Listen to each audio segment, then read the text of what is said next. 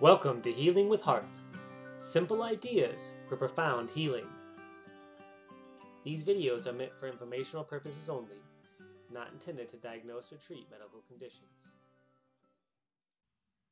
Hey guys, Dr. Martin Hart here. I had a question come in about how to protect your personal energy.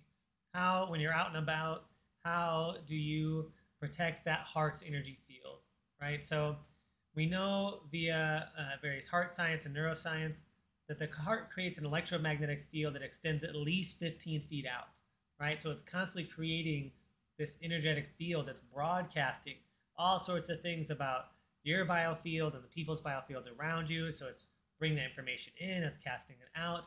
How do you protect that when you're around other people, or maybe you're working on people, you work in the healthcare field, or or you're just dealing with uh, some energy vampires or things like that. So how do you protect yourself? Well, I can tell you about the routine I do and, and what helps me on that front. So every morning before I start seeing clients, what I do is usually a five to 10 minute meditation. And that's just a really basic one, nothing particularly special, okay? Uh, just some body awareness and some breathing. Afterwards, I do that, then I get into a little bit of a, a visualization uh, mixed with some somatic work.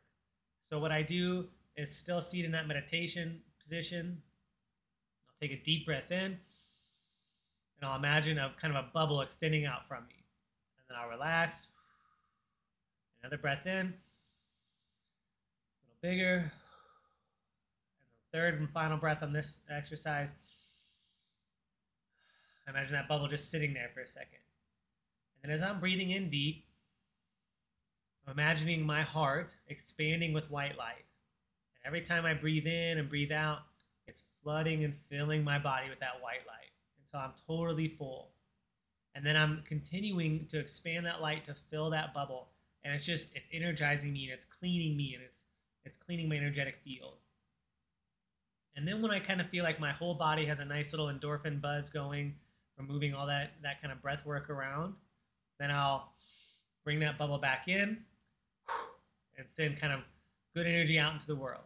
okay, so I've I've really set my my field, if you will, not to be too esoteric, but I've set my field. Okay. From there, what I'll do is I'll do a little bit of some gratitude. I'll pray over anyone in my life I need to pray over.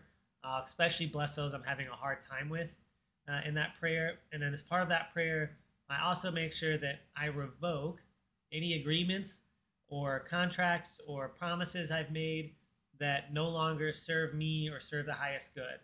So I'll say something like, I revoke and rescind all agreements, all contracts, all covenants, all promises, all swears I've made consciously or subconsciously that no longer serve me or the highest good, and I replace them with love.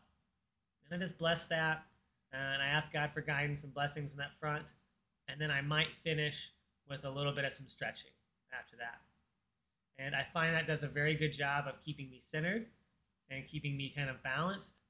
If I need to throughout the day, I can do that again, or I can do a little journaling to touch me up or a little breath work to touch it up. But I find that's a great way to center yourself, keep yourself clean and clear, and moving forward. Put down below in the comments the exercises you do, or if you try it, I challenge you to try it once a day for seven days. Let me know how it goes. I'd love for you to report back and see what's going on so everybody else can learn. Take care and share if it find it useful.